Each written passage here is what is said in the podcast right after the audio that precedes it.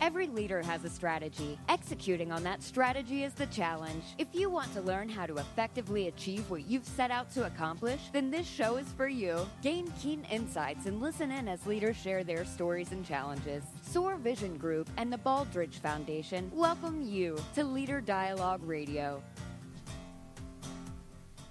Hello, thanks for joining us. This is Duffy Dixon with Business Radio X. With me is Ben Sawyer, the Chief Executive Officer of Soar Vision Group.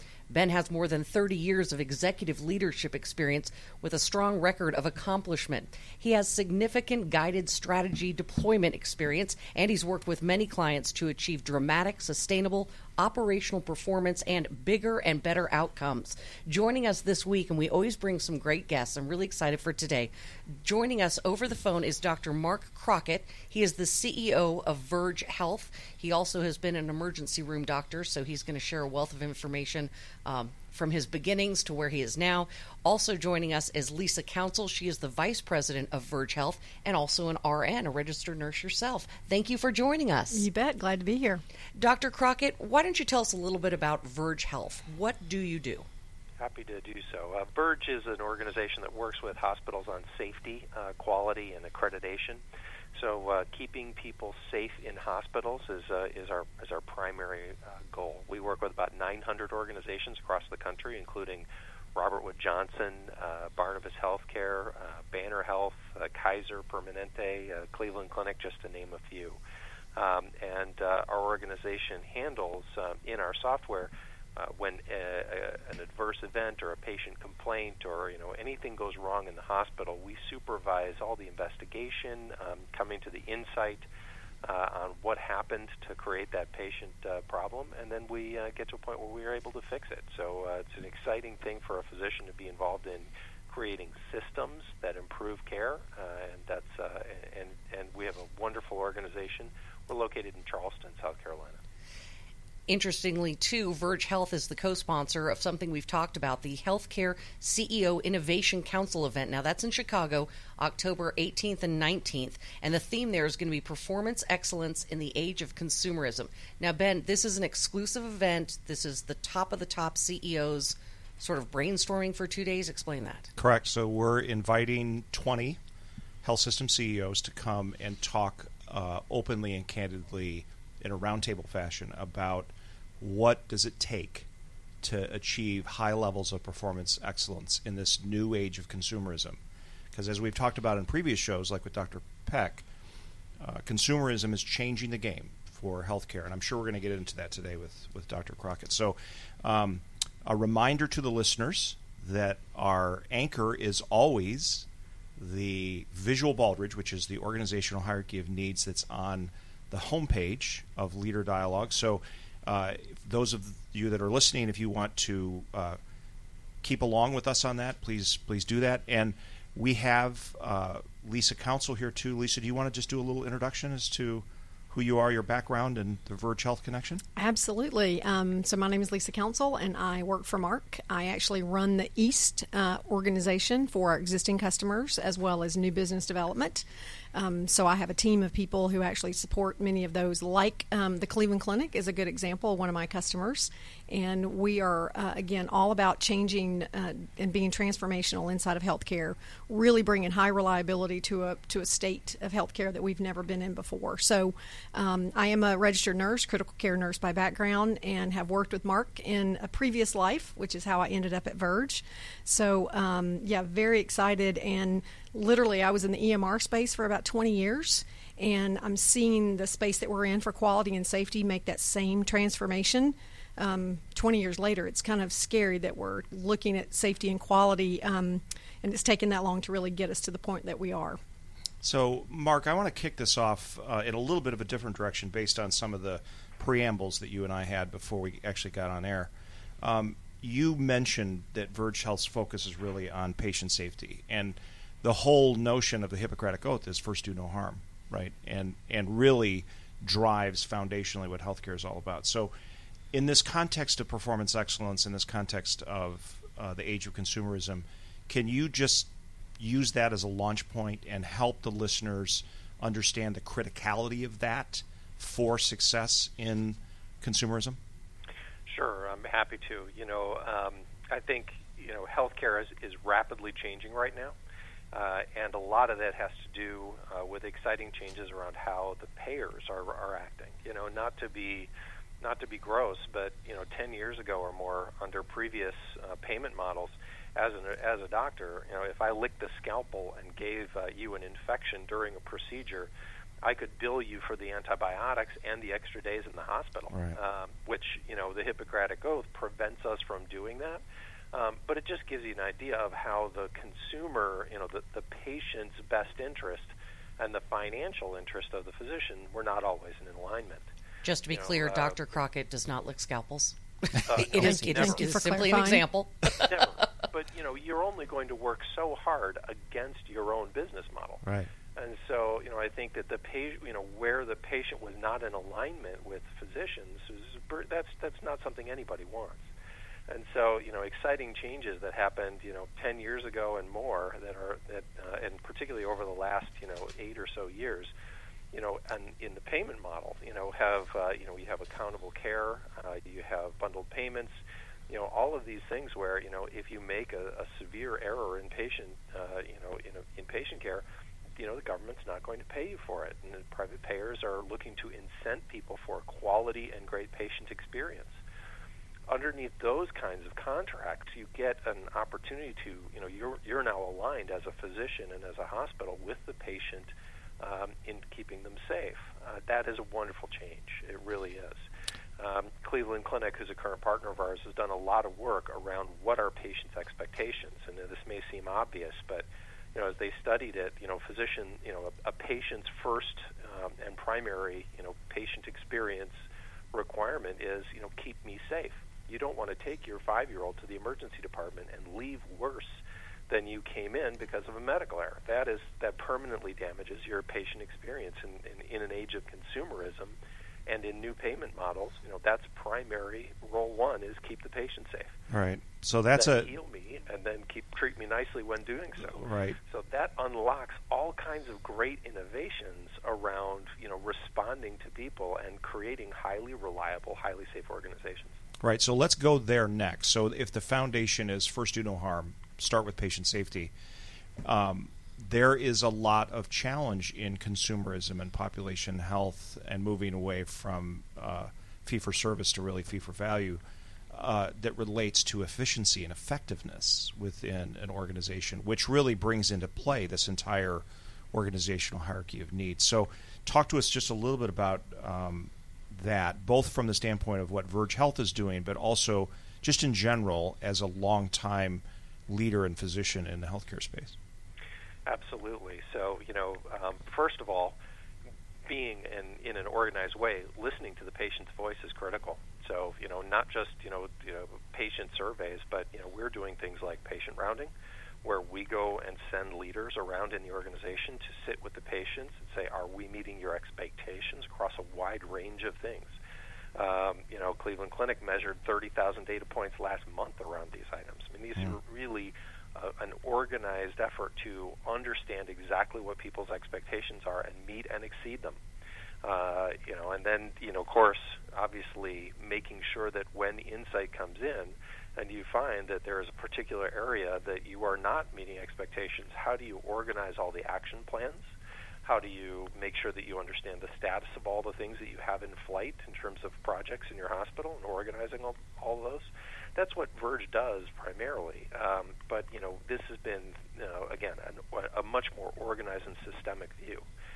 Right. A number of years ago, an organization called Centara Healthcare started working on, the comparison.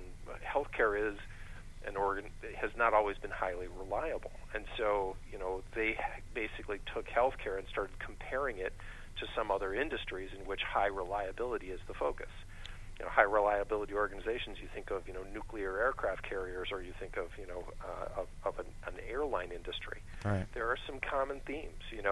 First of all, the stakes are high.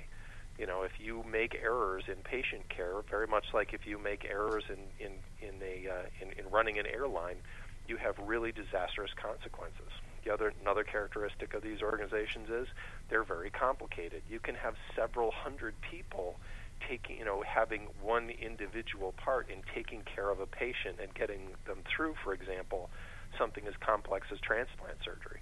Making sure every single aspect of that is done reliably and consistently the right way, and if there is a failure in that process, that it's detected and fixed is something that, an airline industry executive would recognize as the same kind of business activities.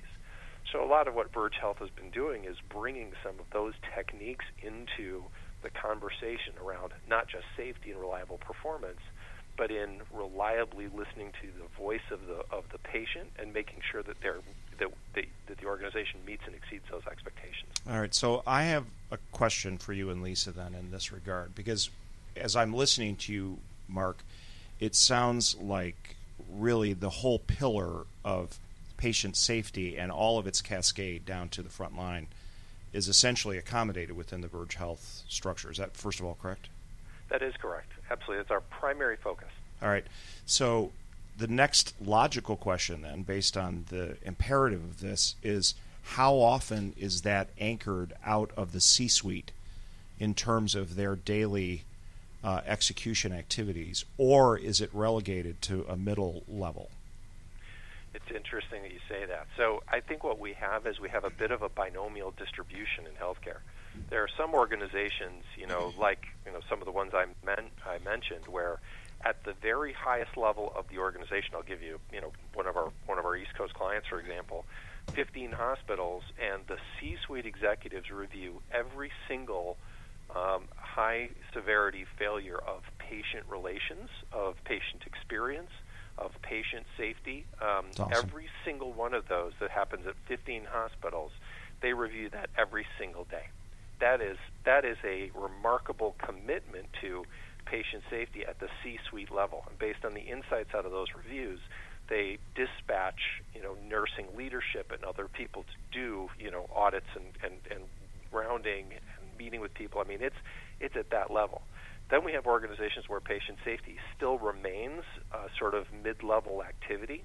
And as you can imagine, the effectiveness of those organizations is much more limited. So, I think we'd love to see it be a part of the C-suite in absolutely every organization, and I think that it rewards organizations financially as well as reputationally to do so. So I think, and that's really, again, it all ties back to now that those organizations are seeing that, when you have a high-severity failure, you're not going to get paid for that, potentially that entire case. Give you a good example. Geisinger has announced that when they have a patient safety event, the physician or the patient has the opportunity to pay any fraction that they want to of the cost of their care, including zero. Wow! So they're really committing at the very highest level of the organization to making sure that nobody has an adverse event. I think that's admirable. I think it's remarkable. It shouldn't be remarkable. It should be. This is all stuff that should have happened a long time ago. But it's exciting beyond words to see it happening in healthcare right now as we speak. Right, and I think for the listeners, it's obvious that if an organization takes that level of commitment and risk, if you will, that they're getting a dividend from that. Absolutely. I think that, again, healthcare is a services industry. Margins in that services industry might be 5 to 7% in a really good scenario. And so when you have, 10 or 15% of your contracts now as pay-for-performance contracts, where if you, do a great job in patient expectations, in patient satisfaction, in patient safety, and in quality, obviously you have to do it well. Otherwise, you will not be financially successful. So, one of the reasons I went into medicine is I really enjoyed the fact that there is both mission and margin involved. Right. You don't need to be high. Well, I'm not sure that the Lay's people would agree, but I don't think you have to be quite as highly reliable making potato chips. But boy, do you need to be highly reliable when you're taking care of people's children. Lisa, you mentioned that you were an RN in critical care. For you, he talked about people in the C-suite going over what went right, what went wrong. Did you find in your career that there was that commitment from the top? I mean, we've talked a lot on these shows, whether or not you like it, and some leaders don't want to hear this, but ultimately it falls to the leader. It falls to the top chain, the top part of the chain. Everything happens in the shadow of the leader. Right. So do you feel that's something that is, he said this is sort of new, that Yeah, this is totally transformational. I mean, when I was clinically practicing, really all they cared about were the financials. Do you have your charge master update? Did everyone, charge for their supplies? We're seeing a really big shift where, again, C-suite leaders are doing daily, weekly, monthly rounds. They're talking to staff. They're talking to patients and families. They really want to get down to, what's your experience? What are the outcomes? They've been very good at measuring healthcare outcomes.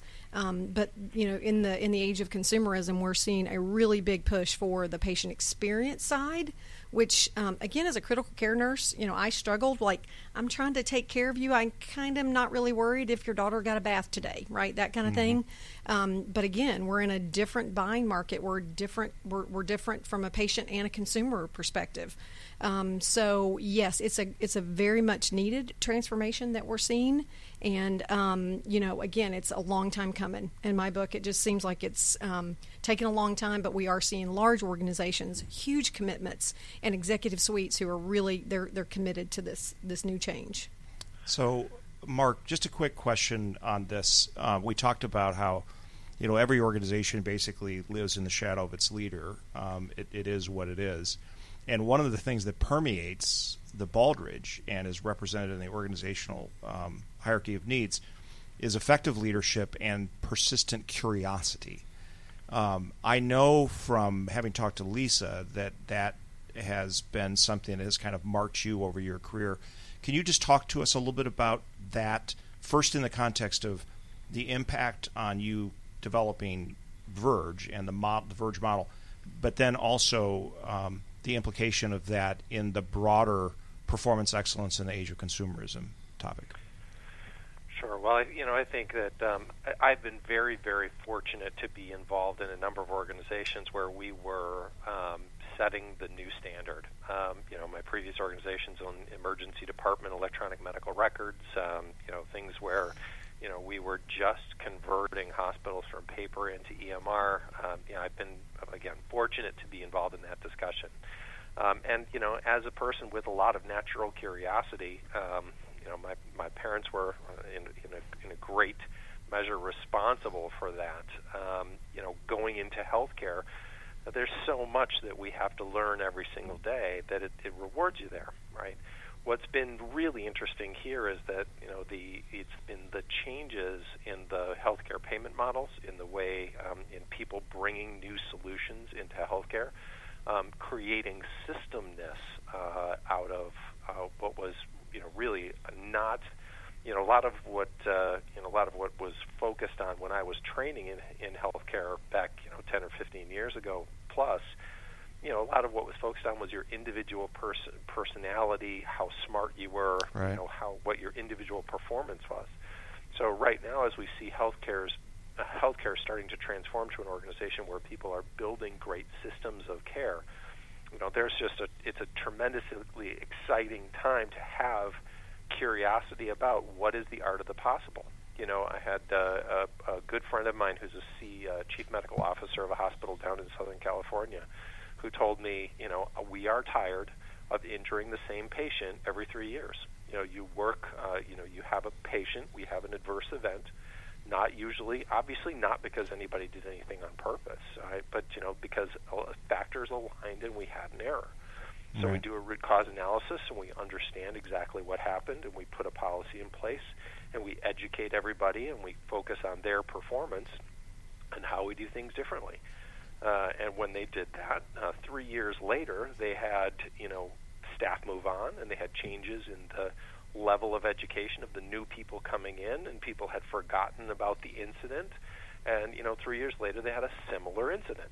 Right. And so at the point where they started looking at, can we create great systems, they went after central line infections, and so they said, let's create a great system end to end around when we put a central line in, doing things differently, and hard-coding that into the DNA of our organization. 5 years later, they had not had a single case. They have redefined the art of the possible in terms of, you know, they had eliminated the expected complication rate from that particular thing. Right. That is, you know, it's a tremendous time in healthcare right now to be curious about what can we really do if we try, and what can we really do if we change the system of how we deliver care. Love to be a part of that, and I think that permeates our organization. The Verge organization is a group of people, many of whom I've worked with before in previous organizations, all of them with a driving curiosity to what is the art of the possible in healthcare. And so I think it's part of the DNA of the organization, and that has to be a part of your leadership. That's so encouraging, too, because I think in any business you're talking about, there is always, and healthcare obviously has been around forever, I imagine you run into a lot of, well, we've always done it this way, or I know what I'm doing, this is the way I do it. So getting systems in place can't be easy sometimes. No, it isn't. And I love that phrase, by the way, the art of the possible. Our version of that, Mark, is under what circumstances could we? Mm-hmm. And it's a question that is asked and answered, because what it does is it pokes at the, well, we can't do that because we've always done it this way, that type of an idea. So, Lisa, weigh in on this. What have been some of your observations at Verge, and then also in the broader health system, about organizations being able to unblock their thinking and approaches to be able to innovate? Well, I wish that it were a little more pervasive in healthcare. I think people are still kind of struggling with the way they've always done it, but I'm seeing a big influx of leadership and executive coming from outside of healthcare. So they're kind of breaking down walls and breaking down barriers, which is really good. And I think, again, kind of reinvigorating performance initiatives, whether it's Lean, Six Sigma, some other form of performance improvement. And hospitals kind of ebb and flow when it comes to performance improvement. When they're looking for kind of a budget cut, they kind of go after that group, but then they realize we really need those people. And what I love about working for Verge is really we're about sustainability. How do we really come in and help organizations through services and solutions really have an ongoing, high, reliable organization, and not do the consultant peak and valley, which happens when you hire a lot of consultants. No offense to consultants, but healthcare organizations spend a lot of money in the consulting space, only to be recontracting with those same players 18 months, 24 months later.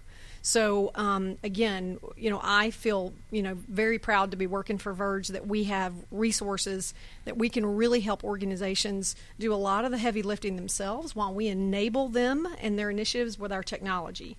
So it's getting better. Again, people are trying to think outside of the box. Cleveland Clinic is a good example in kind of the accreditation and regulatory space.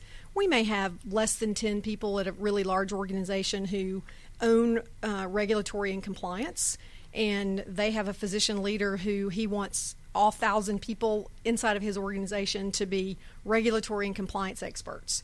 So with the utilization of our tools, they've been able to really put that into the hands of a much more broad audience, so everyone can be accountable and responsible than just a small kind of nucleic group who really can't get as much accomplished, obviously. Right. So there's two things I'm hearing both you and Mark talk about, and I'm just going to call them out and then ask for your response again on them. So one of the things you just talked about, Lisa, is the peripheralization of improvement.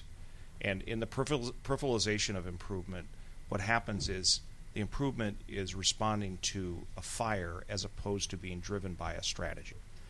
The other thing that you've been talking about is the consistent execution of what's important. And Mark, you talked about that as we got started in the airline industry. It's why they ask you they go through the seatbelt thing every time you get on a plane. It's not like people don't know how to fasten their seatbelt, but it's so important to have the standardization. So talk to us a little bit about, again, what organizations have to do to be successful to drive their improvement, their patient safety improvement, centrally out of their strategy, and then be able to make that very, very consistent as an operating practice, not an option, within the organization. Please speak to that. So I think, I'll give you a great example. I started working with a large national organization probably don't have permission to share their name, but think about a giant orange sign that you buy all of your materials to build in your home.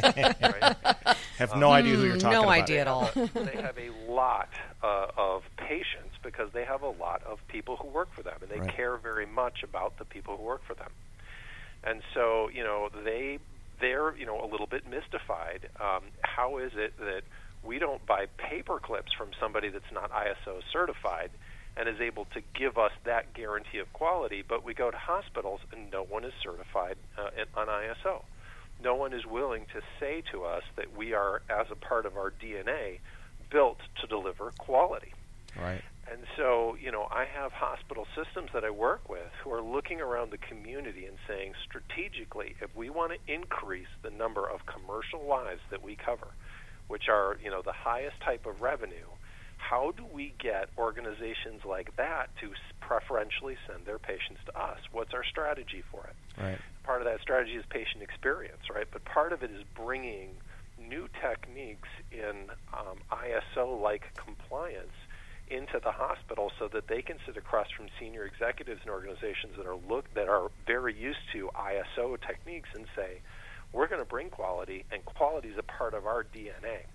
Right. That is very, you know, that is about as strategic as it gets for these organizations, again, that are operating at a 5 to 7% margin. Yeah, that's a great example. You know, we see a wonderful, you know, again, that aligns with what the patients want. They want reliably to go in and be treated well and to make sure that they're given the highest quality care, very much like they might buy a hammer and make sure that it's made out of the best steel. Yeah, that makes perfect sense. Lisa, what's your thought relative to that same thing? In other words, the standardization and then making sure it's driven out of strategy, not just reacting to fires. Yeah, we in healthcare are really good at creating what the standards and the protocols and the burning platforms should be, but it's the execution side that I think we fall down on.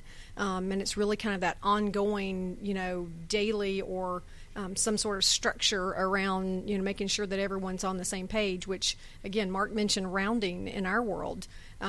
Trust me, rounding's been around a really long time. People have been doing huddles for a really long time. But have you really been doing it with intent, you know, right. rounding for, you know, some goal and that you're being measured against that? And, again, everyone being measured and having transparency inside of the organization. So, yeah, I think that, again, organizations, not just healthcare, we put a blueprint out very well, but we often have a hard time building the house. Right. Yeah, makes sense. So, Mark, we're going to be moving towards close of this particular show, but I wanted to just give you the opportunity to kind of put a capstone on this discussion, and then we're going to go to Duffy for the close. Sure. Well, you know, enjoyed the conversation. You know, I'm happy to see healthcare getting that kind of, you know, the kind of exposure. And I think, you know, healthcare needs to be a part of the infrastructure for large organizations across the country. I'm here to say that, you know, we have great organizations that we work with down in Georgia that are bringing a brand new view of quality, you know, not just Georgia, but obviously nationally, but, you know, particularly in your neck of the woods. People can demand great care, they can demand great quality, and they should, particularly at the enterprise level. We are excited to help hospitals with strategically getting to those people. So do not be afraid to demand the best in quality. Yeah, and that's all I have to say. Yeah, thank you. And by the way, that is exactly what the Baldridge is all about. They've created a performance excellence framework that's now been in existence for 30 years. For that particular purpose, which is to give a reference and a set of standards that every organization can excel against. So, Duffy. Great dialogue, great discussion here. I really appreciate both of you, the fact that you've, as I said at the beginning of this, have served on the front lines and then are now trying to get companies on board. This is really exciting, I think, for everyone. I think you said it best, Lisa. This is a long time coming, but it's encouraging. Thank you for joining us on Leader Dialogue, presented by Soar Vision Group and the Baldridge Foundation. Thank you, of course, to Dr. Mark Crockett and Lisa Counsell, both of Verge Health. Remember to tune in every Friday at 1 o'clock Eastern Time to listen to our live weekly broadcast. Now, if you want to hear this episode again or any of our previous episodes, visit leaderdialogue.com/podcast. On behalf of Ben and our producers, Mike and Trey, I'm Duffy Dixon. Join us next time on Leader Dialogue on Business Radio X.